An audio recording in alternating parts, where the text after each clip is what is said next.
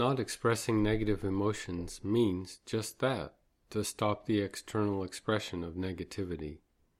It implies that we understand that the emotion is not I, that our identity is separate from it. A part of us, known as false personality, thrives on negative emotions and their expression. By expressing the negative emotion, it convinces us that they are real and that it is real I.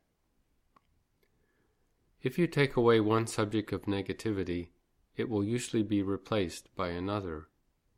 By this, we see that a part of us is committed to being negative.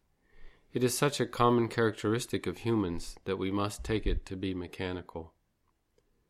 Resistance to the expression of negative emotions is then connected to acquiring conscious control of the machine.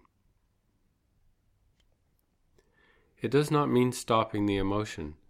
If we are successful in not expressing it, we find ourselves present with an uncomfortable feeling, perhaps a lump in the throat or a pressure in the chest. Perhaps the I's are still going on about it.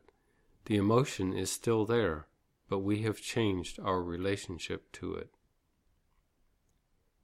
Not expressing negative emotions is an attitudinal change.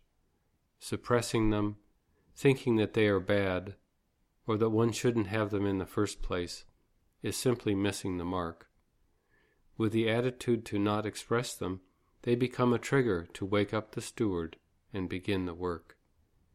In a certain way, we transform them by bringing work I's to them and making them material for the work.